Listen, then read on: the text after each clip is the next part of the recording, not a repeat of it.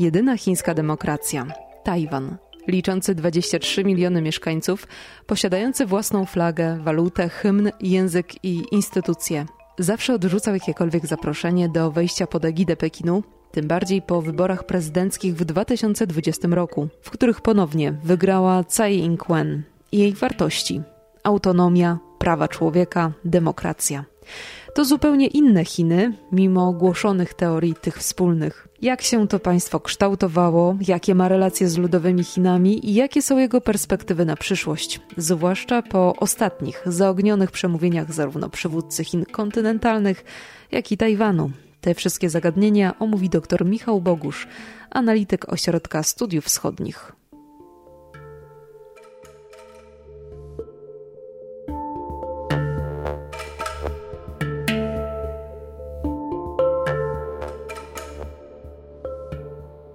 Tajwan leży mniej niż 200 kilometrów od wybrzeża Chin i z pewnością kusi swojego potężnego sąsiada, bo od lat Pekin uważa, że Tajwan jest tylko zbuntowaną prowincją, która ostatecznie stanie się częścią kraju. Wielu Tajwańczyków się z tym nie zgadza. Czują, że w rzeczywistości mają odrębny naród, niezależnie od tego, czy kiedykolwiek oficjalnie ogłoszona zostanie niepodległość. Najnowsza historia relacji między Chinami kontynentalnymi a Tajwanem zaczyna się w okresie powojennym.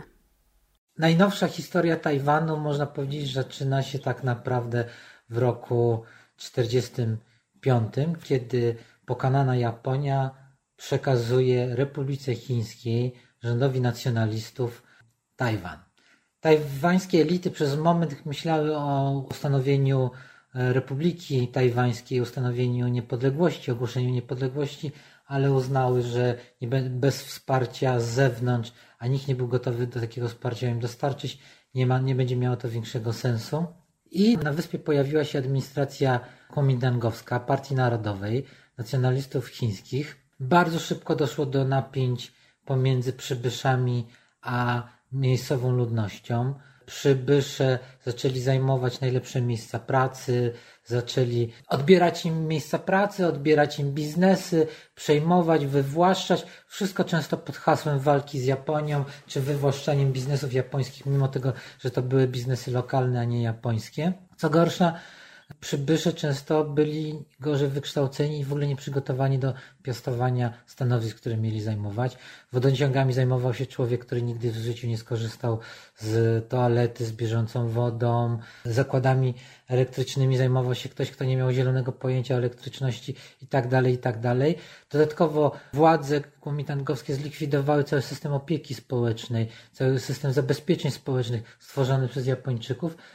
To doprowadziło do wybuchu, który nastąpił w 1948 roku, w lutym. 28 lutego doszło do zamieszek w Tajpej. To posłużyło władzom kuomintangowskim do, do przeprowadzenia czystki, do wprowadzenia białego terroru.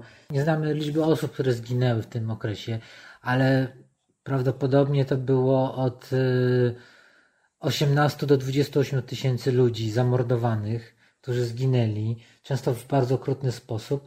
Głównie uderzono w elity lokalne, czyli ludzi wykształconych, posiadających wyższe wykształcenie, biznesmenów, e, ludzi mających, e, także tworzących kulturę tajwańską i tak dalej. To był taki element przygotowania rządów e, Kuomintangu. Oczywiście w tym momencie, w 1948 roku, władze kuomintangowskie jeszcze nie zdawały sobie sprawy, że zaraz będą musiały uciekać na ten Tajwan. To był to po prostu taki element przygotowania do przejęcia wyspy i, i kontroli populacji. W 1949, kiedy było już oczywiste, że nacjonaliści przegrywają władzę, wojnę domową w Chinach. Wtedy zdecydowano się na ewakuację i cały rząd narodowy, rząd nacjonalistyczny przeniósł się na Tajwan, przenosząc także tam siedzibę rządu Republiki Chińskiej. I stąd mamy sytuację, w której Tajwan to jest formalnie Republika Chińska i Tajwan jest formalnie spadkobiercą instytucjonalnym Republiki Chińskiej, która została obalona przez komunistów na kontynencie. Co nie zmienia faktu, że dla sporej części populacji tajwańskiej Republika Chińska jest też siłą okupacyjną. Jest jakby kolonizatorem. I mamy paradoksalną taką sytuację w tej chwili na Tajwanie, w którym mamy rząd Republiki Chińskiej, który teoretycznie i formalnie wciąż uważa, że kontynent jest pod okupacją komunistycznej rebelii i przynajmniej teoretycznie nie wyklucza faktu, że kiedyś doprowadzi do wyzwolenia kontynentu spod komunistycznej rebelii, a równocześnie większość populacji, jak i większość rządu tajwańskiego, zwłaszcza teraz, kiedy mamy administrację z Demokratycznej Partii Postępu, która generalnie opowiada się za zachowaniem i w przyszłości może ogłoszeniem formalnej niepodległości Tajwanu, teoretycznie popierają koncepcję jednych Chin, kiedy w praktyce jej nie popierają, ale popierają jej z kilku powodów. Pierwszym to jest y, fakt, że to pozwala zachować status quo. Koncepcja jednych Chin, czy, czy postulat jednych Chin, który jest uznawany zarówno na kontynencie, jak i formalnie na Tajwanie, pozwala zachować fikcję pod tytułem, że istnieją dwa państwa chińskie, obydwa opowiadają się za koncepcją jednych Chin, co oznacza, że kiedyś w przyszłości dojdzie do zjednoczenia Chin. W efekcie pozwala to utrzymywać im jakiś poziom stosunków wzajemnych, jak i utrzymać status quo, którym jest przede wszystkim pokój w cieśninie tajwańskiej. Także Amerykanie, którzy są de facto, jeżeli już nie proforma, gwarantem pozostania niezależności Tajwanu, nie chcą, żeby Tajwańczycy ogłaszali niepodległość, ponieważ to by mogło sprowokować wojnę z Chinami. Zresztą sami Tajwańczycy mówią, że oni nie muszą ogłaszać niepodległości, ponieważ Tajwan jest niepodległym państwem. Istota sporu na Tajwanie dotyczy tego, czy trzeba byłoby zmienić nazwę państwa. Nazwę państwa z Republika Chińska na Republika Tajwańska, co by oznaczało, że formalnie zrezygnowano by z tej fikcji jednych Chin. A to by oznaczało prawdopodobnie, ze wszystkim prawdopodobieństwem, wojnę z Chinami kontynentalnymi, dlatego nikt tego nie chce nie chce. Większość populacji opowiada się za zachowaniem status quo, czyli za zachowaniem fikcji Republiki Chińskiej, nawet jeżeli większość populacji uważa Republikę Chińską i władze komintangowskie, które w 1949 roku przybyły e, na kontynent za władzę okupacyjną, ale w wyniku procesów demokratycznych po roku 89 91 to był wielostopniowy proces dochodzenia Tajwanu do demokracji, Tajwan stał się demokratycznym państwem, które zachowuje tą fikcję Republiki Chińskiej ze względów międzynarodowych i w celu utrzymania pokoju w ciśnienie tajwańskiej, ale de facto jest to niepodległe państwo, które demokratyczne, co trzeba podkreślić, którego większość populacji obecnie już nie utożsamia się z Chinami czy z kulturą chińską. Ja bym porównał tą sytuację trochę jak pomiędzy Wielką Brytanią a Kanadą, czy Wielką Brytanią i Australią. Oczywiste związki kulturowe, cywilizacyjne, pewne elementy w systemie prawnym myślenia są zachowane pomiędzy e, Wielką Brytanią a Kanadą czy Wielką Brytanią, Australią, czy nawet Wielką Brytanią a Stanami Zjednoczonymi, ale dzisiaj nikt przy zdrowych zmysłach nie powie, że Kanada czy Australia są częścią Wielkiej Brytanii. To są w pełni niepodległe państwa, zachowujące jakąś tam formalną podporządkowanie koronie brytyjskiej, ale już nie rządowi brytyjskiemu. Podobne procesy zaszły na Tajwanie. Tajwańczycy oczywiście uznają swój związek z, z Chinami kulturowy, bardzo ważny, kultura chińska jest ważnym elementem kultury tajwańskiej, obok innych pierwiastków rdzennej kultury aborygenów tajwańskich, wpływów japońskich, wpływów wciąż w jakimś stopniu e, holenderskich paradoksalnie, e, także wpływów e, amerykańskich i generalnie kultury światowej. Ale obok tego wszystkiego element kultury chińskiej, pierwiastek kultury chińskiej jest bardzo ważnym pierwiastkiem w kulturze tajwańskiej, ale nie zmienia to faktu, że kultura tajwańska i społeczeństwo tajwańskie już od co najmniej 20-30 lat stopniowo oddala się od, od Chin kontynentalnych mentalnie.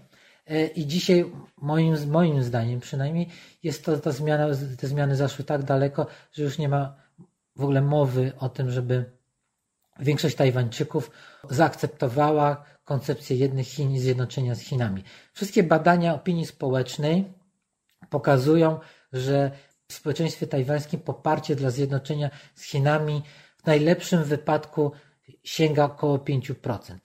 To są w badaniach robionych przez, zlecanych przez te organizacje, które jakby popierają zjednoczenie z Chinami, czy w ogóle, czy może go nie wykluczają w przyszłości i nawet w nich to jest góra 5% populacji opowiada się za zjednoczeniem z Chinami. W większości innych badań opinii publicznej jest to, jest to w granicach 1%, czyli poniżej błędu statystycznego, który wynosi 3% w tego typu badaniach opinii publicznej. Generalnie ponad, grubo ponad 80, blisko 90% mieszkańców Tajwanu uważa się tylko i wyłącznie za Tajwańczyków.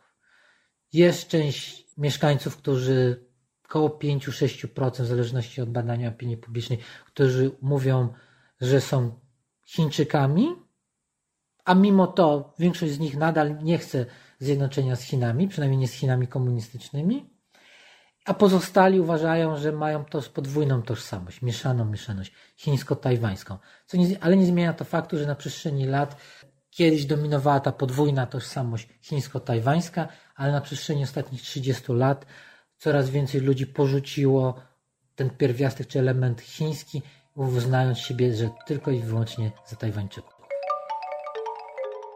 Przemiany poczucia tożsamości mieszkańców Tajwanu w ostatnich latach są przełomowe. A widać to szczególnie w młodym pokoleniu, które nie ma już styczności z ludźmi pamiętającymi okres lat 40. czy 50. XX wieku. Umocnienie tajwańskiej tożsamości ma duży związek z tym, co działo się i co dzieje się aktualnie w Chinach kontynentalnych. Dopóki Chiny były oddzielone, ukryte, większość ludzi, którzy mieli jakieś, jakiekolwiek wyobrażenie o, o Chinach, to były te Chiny przed przejęciem władzy przez komunistów. W ogóle większość mieszkańców Tajwanu w ogóle nie miała styczności z Chinami wcześniej przecież. Do 1945 roku to, to była posiadłość japońska.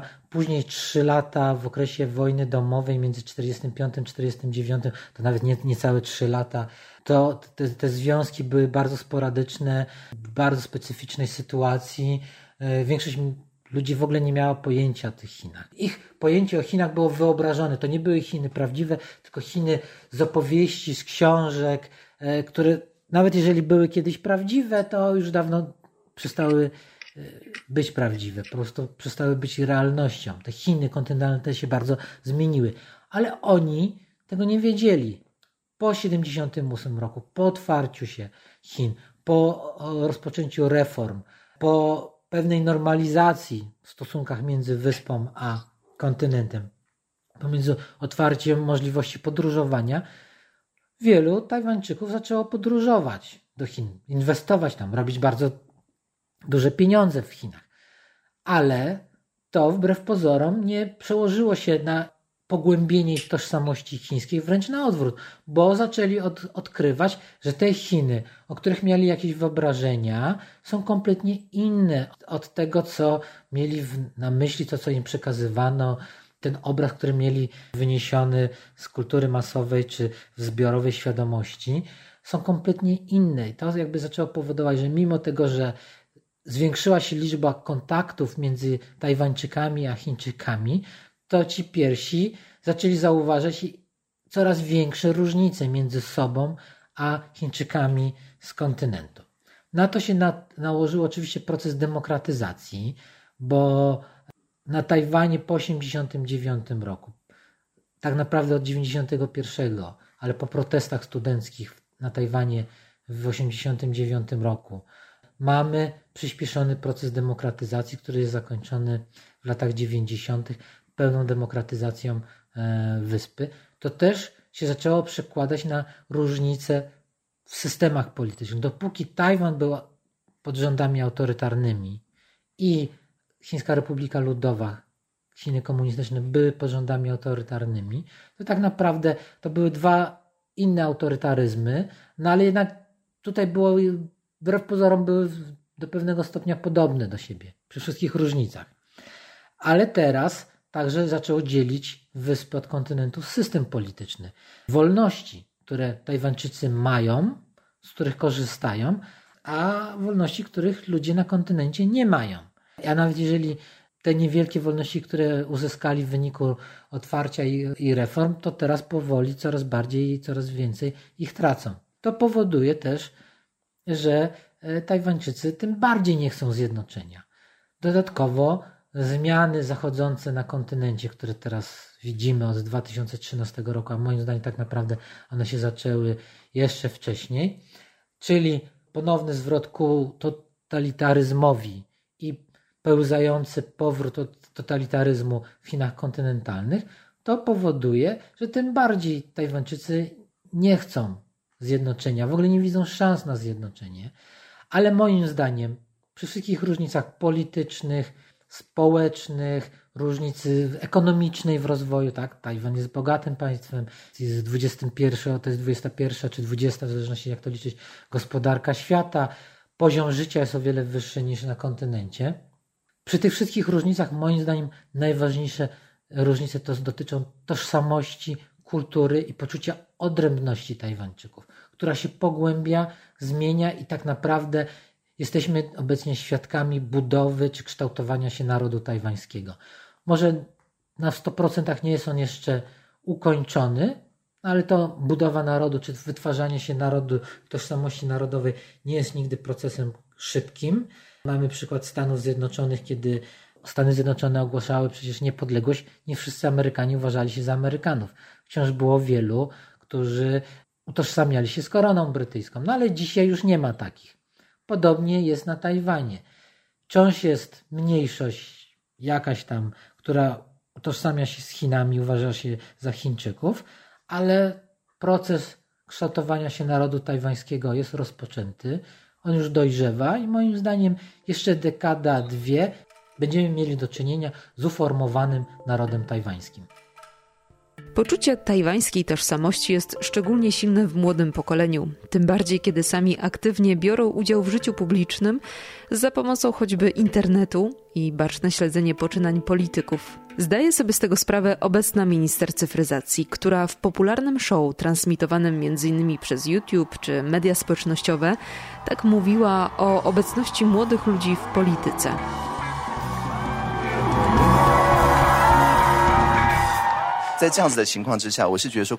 Im bardziej młodzież zaangażuje się w tworzenie polityki, która jej dotyczy, tym lepiej.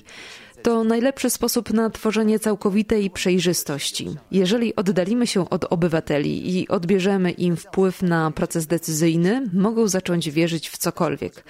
A jeśli stworzymy platformę i zachęcimy obywateli do polityki partycypacyjnej, to przestaną wierzyć w dezinformację bo sami będą dokładnie wiedzieli, jaką politykę opracowali.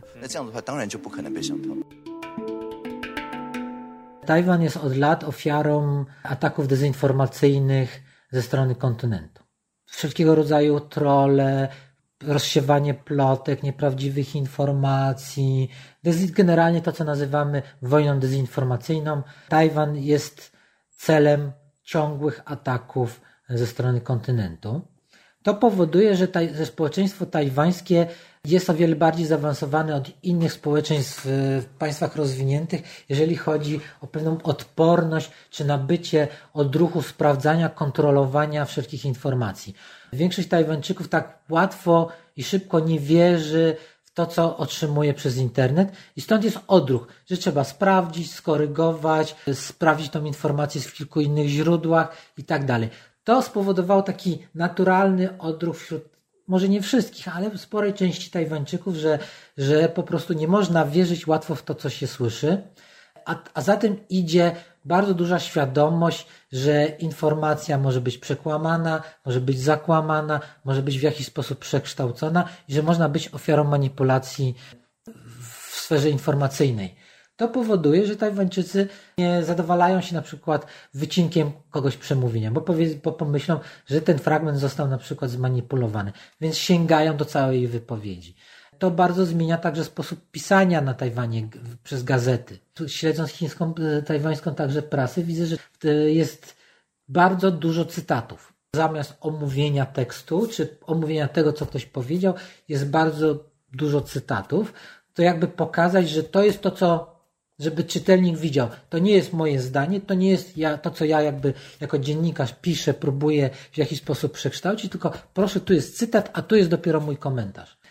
Do tego oczywiście e, to się przekłada na pewną świadomość, aktywność społeczną e, Tajwańczyków. Proszę też pamiętać, że Tajwan nawet w czasach autorytarnych, rządów autorytarnych partii narodowej zachował demokrację na, poziomie, na najniższym poziomie e, samorządowym. W gminach wciąż wybierano na zasadach demokratycznych swoich przedstawicieli i to bardzo pomogło Tajwanowi jakby w rozwoju kultury demokratycznej, świadomości społecznej, aktywności społecznej ludzi. Dodatkowo też dużą rolę paradoksalnie odgrywa armia tajwańska, ponieważ armia tajwańska bardzo często przeprowadza ćwiczenia, to są ćwiczenia w miastach, w miasteczkach, na wsiach.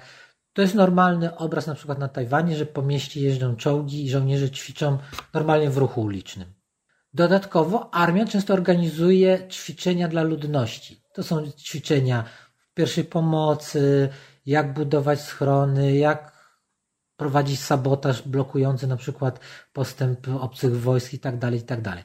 Ale to wszystko razem powoduje, że to społeczeństwo czuje pewną tożsamość, pomimo dużych różnic politycznych i bardzo brutalnej, często walki politycznej pomiędzy poszczególnymi partiami politycznymi na Tajwanie, która jest wbrew pozorom bardzo brutalna, często brudna, bardzo dużo nieczystych zagrań. Często także w parlamencie tajwańskim dochodzi do, do rynkoczynów, co wszystko nie zmienia faktu, że społeczeństwo tajwańskie przy wszystkich różnicach, które je dotyka, zachowuje pewne poczucie, że funkcjonujemy jako społeczność i jako ta społeczność musimy być aktywni, bo tylko aktywność polityczna, społeczna, gospodarcza pozwoli nam zachować swoją tożsamość. I zresztą w pewnym momencie Tajwańczycy zaczęli uznawać za element swojej tożsamości właśnie, że elementem tajwańskości jest bycie aktywnym społecznie, bycie aktywnym politycznie, no i demokracja. Poczucie, że to, że udało się na Tajwanie w sposób pokojowy przeprowadzić transformację od dyktatury do demokracji jest zasługą kultury i społeczeństwa tajwańskiego i jest to skarb i stało się w pewnym momencie elementem także tożsamości tajwańskiej.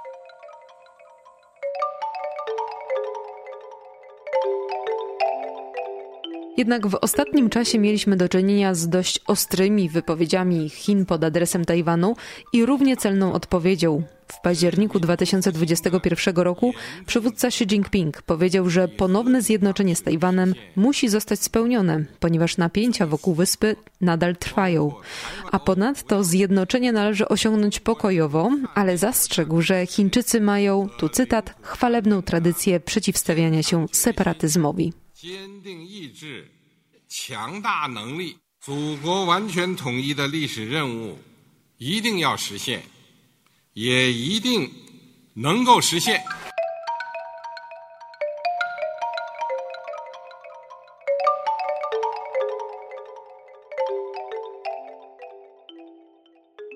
Tajwan nie zwlekał z odpowiedzią. Prezydent zareagowała już następnego dnia.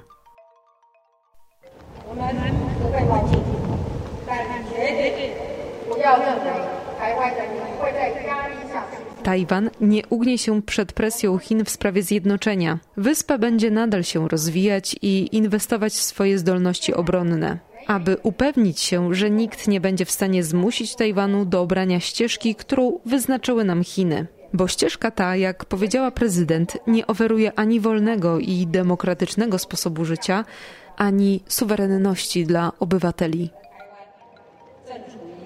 民主防线的对前。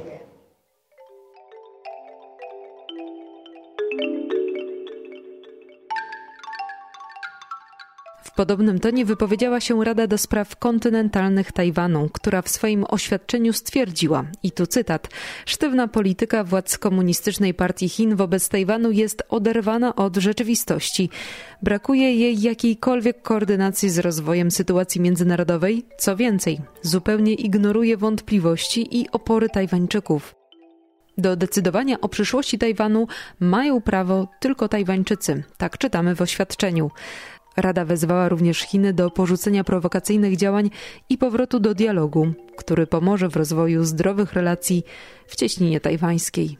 Przewodniczący Xi w swoim przemówieniu na rocznicę rewolucji Xinhai, która obaliła monarchię w Chinach, powiedział, że kwestia tajwańska jest sprawą wewnętrzną Chin, jakby dając do zrozumienia, że po prostu nie, że Chiny nie pozwolą innym, w domyśle Stanom Zjednoczonym, wtrącać się w kwestie wyspy, ale moim zdaniem to jest oczywiste, bo jeżeli Pekin uznaje, że Tajwan jest częścią Chin, no to kwestia tajwańska jest sprawą wewnętrzną Chin. To jest raczej przemówienie było skierowane do populacji Chińskiej Republiki Ludowej, do społeczeństwa chińskiego, żeby podkreślić przywiązanie Xi Jinpinga i partii do kwestii tajwańskiej, do tego, że oni nie odpuszczą, że są gotowi na wszystko. Jest to typowe podbijanie bębenka nacjonalistycznego i poszukiwanie przez partię komunistyczną legitymizacji dla swoich rządów, także poprzez podnoszenie kwestii narodowych czy nacjonalistycznych wręcz. Jest to naturalne. Moim zdaniem partia robi to od dawna. Ja, ja mówię, że to jest taki króliczek tajwański, którego partia goni, ale nie do końca jest za, zainteresowana, przynajmniej na dzień dzisiejszy, jeszcze jego złapaniem. Chodzi o to, żeby budować w ten sposób poparcie wewnętrzne. Zresztą to przemówienie, czy inne przemówienia chińskich dygnitarzy mają miejsce co roku z okazji rocznicy rewolucji Xinhai i po prostu są już pewnym takim elementem rytuału. Owszem, w tym roku miało to wyjątkowe znaczenie ze względu na wzrost napięć wokół Tajwanu i ilość incydentów wokół Tajwanu, e, naruszeń strefy identyfikacji obrony przeciwlotniczej Tajwanu przez lotnictwo e, chińskie. No ale nie zmienia to faktu, że to jest wszystko taki element bardziej nakierowany na wewnątrz. Z kolei strona tajwańska i prezydent Tsai w przemówieniu, który był na dzień później, powiedziała jasno, że e, przyszłość Tajwanu będzie zależeć od decyzji Tajwańczyków i nikogo więcej. I Tajwan nie da się wtłoczyć w ramy, które napisane są, czy jakby stworzone dla niego przez, na kontynencie przez Chiny. To jednoznacznie pokazuje, że determinacja obecnej administracji, jak i większość ludności Tajwanu jest, jest bardzo silna do zachowania niepodległości de facto, a w przyszłości może zmiany właśnie nazwy państwa z Republika Chińska na Republika Tajwańska i skończenie z fikcją jednych Chin. Ale w tej chwili, to też podkreśliła prezydent, Tajwan nie będzie podejmował żadnych drastycznych kroków, żadnych drastycznych działań, utrzymuje status quo, nie pozwoli Chinom na narzucanie sobie agendy i będzie jest zdeterminowane do obrony wyspy, do obrony niepodległości. To jest bardzo ważne, bo to pokazuje, że jakikolwiek krok ze strony kontynentu, żeby przejąć wyspę, czy to bezpośrednią interwencją zbrojną, czy jakimiś działaniami hybrydowymi, takim rodzajem blokady morskiej i tak dalej, będzie oznaczało konflikt zbrojny. To jest konflikt, który z dużym prawdopodobieństwem przekształciłby się w konflikt globalny, bo Stany Zjednoczone, Japonia i kilka innych państw w Azji prawdopodobnie nie stałoby z boku, nie pozwoliłoby Chinom na przejęcie Tajwanu z różnych powodów gospodarczych, politycznych, strategicznych. To wszystko powoduje, że potencjalnie konflikt o Tajwan byłby z dużym prawdopodobieństwem konfliktem globalnym.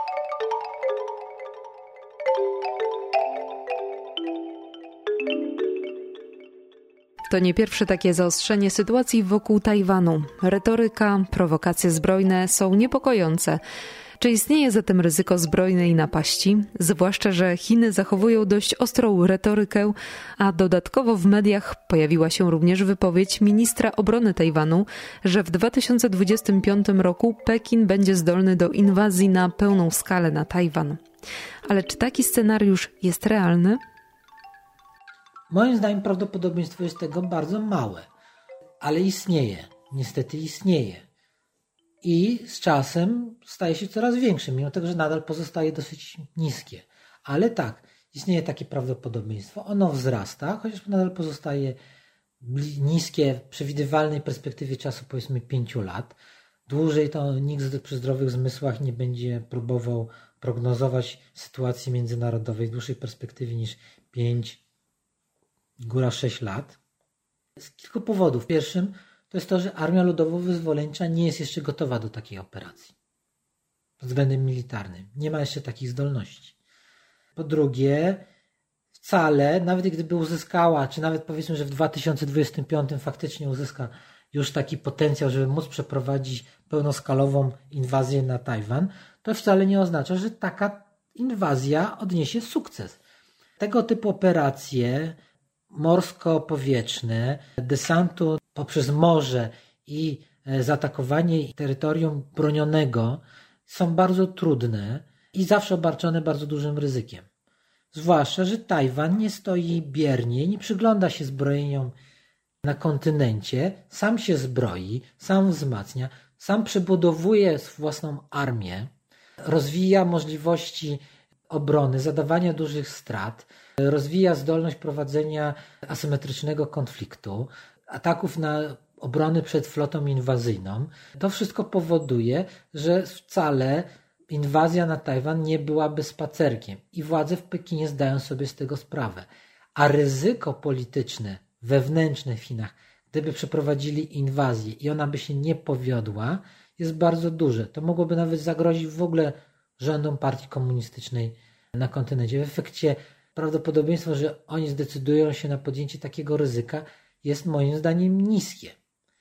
Ale to nie wyklucza takiej sytuacji, że jakiś kryzys wewnętrzny na kontynencie, kryzys wewnątrz obozu władzy, jakaś frakcja partii komunistycznej może się zdecydować na podjęcie jakichś prowokacji, działań, które doprowadziłyby w niezamierzonym celu do wybuchu wojny, ale to będzie podyktowane raczej sytuacją wewnętrzną w Chinach. Mamy pełzający kryzys gospodarczy w Chinach. On nie jest jeszcze w pełni ujawniony. Te wyniki statystyczne są niezłe, ale poczucie w społeczeństwie chińskim jest takie, że już nie, nie ma takiego szybkiego polepszania się stopy życiowej. Jest coraz mniej możliwości poprawy swojej sytuacji, coraz trudniej znaleźć lepszą pracę, wielu absolwentów nie ma w ogóle pracy i tak dalej, i tak dalej. To wszystko powoduje, że Chiny wchodzą w bardzo trudny okres polityczny, gospodarczy, także społeczny, ze względu na zmiany demograficzne. I to wszystko może spowodować jakieś zaburzenia, kryzys wewnętrzny, i w takiej sytuacji faktycznie mogłoby dojść, że władze w poszukiwaniu właśnie znowu legitymizacji, zyskania popularności, kupienia sobie czasu, mogłyby się zdecydować na jakieś ruchy wokół Tajwanu. No, pamiętajmy, że junta argentyńska zaatakowała Malwiny, Falklandy Malwiny, właśnie w sytuacji kryzysu wewnętrznego, po to, żeby zdobyć popularność, odzyskać popularność wewnętrzną. Więc tutaj może być taki sam mechanizm. Nie byłby to pierwszy ani ostatni taki przypadek w historii.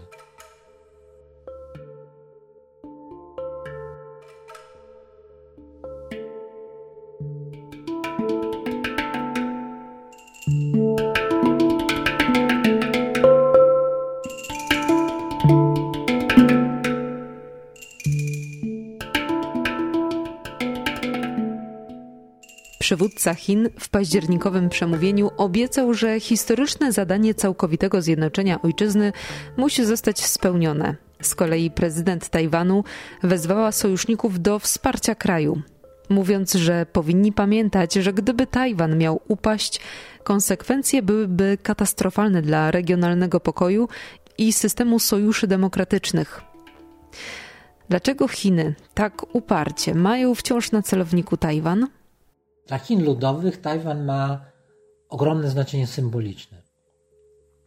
Tajwan został odebrany Chinom cesarskim przez Japonię w 1895 roku. Jakby odzyskanie go byłoby uwieńczeniem jednoczenia Chin, zmazywania hańby XIX wieku, kiedy to Chiny były rozdrapywane przez e, mocarstwa imperialne, kolonialne.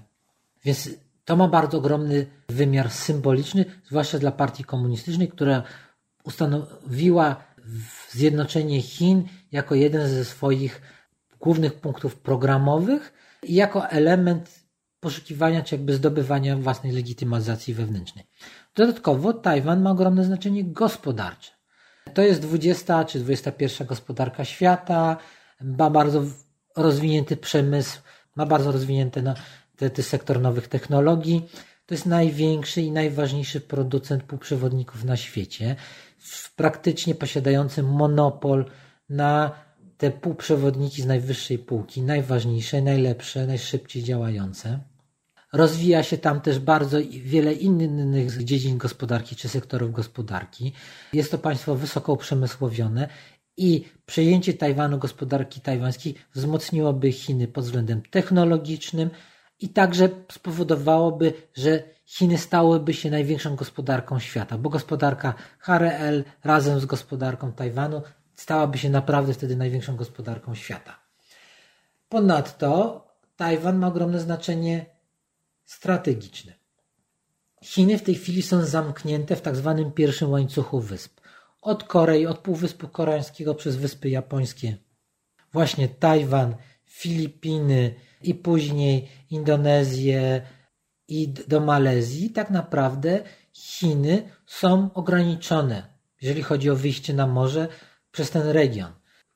Żeby chińska flota, żeby przepłynąć na Pacyfik czy na Ocean Indyjski, musi przechodzić przez cieśniny, które są większość, część z nich jest co prawda umiędzynarodowiona, ale większość, większość z nich jest zamknięta, może być zamknięta na wypadek wojny, konfliktu zbrojnego, ale przyjęcie Tajwanu dałoby Chińskiej Republice Ludowej i jej flocie bezpośrednie wyjście na Pacyfik bez przechodzenia przez jakieś ciśniny, które mogłyby być zablokowane. Więc ma też ogromne znaczenie strategiczne.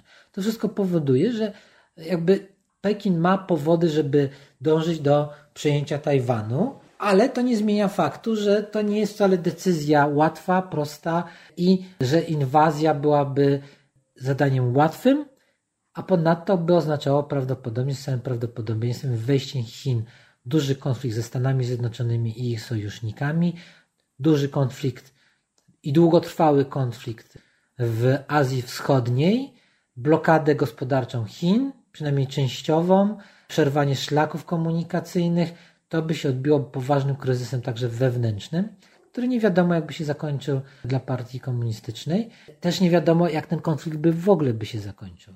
Więc to jest zbyt dużo niewiadomych. Ryzyko w efekcie moim zdaniem KRL nie zaatakuje Tajwanu dopóki nie będzie pewna, że a taka inwazja zostanie przeprowadzona szybko i w miarę bezboleśnie, bez ponoszenia dużych strat, b Stany Zjednoczone i ich sojusznicy nie zainterweniują. W tej sytuacji obydwa warunki nie są spełnione i obecnie moim zdaniem dlatego Pekin się nie zdecyduje na takie działanie, no chyba, żeby doszło do jakichś zaburzeń wewnętrznych, które by zmusiło działaczy do podjęcia pewnych kroków, żeby odwrócić uwagę opinii publicznej wewnątrz kraju od sytuacji wewnętrznej. No ale mogą takie same kroki podjąć na, na granicy z Indiami, tam też w ten sposób podbić bębenek nacjonalistyczny.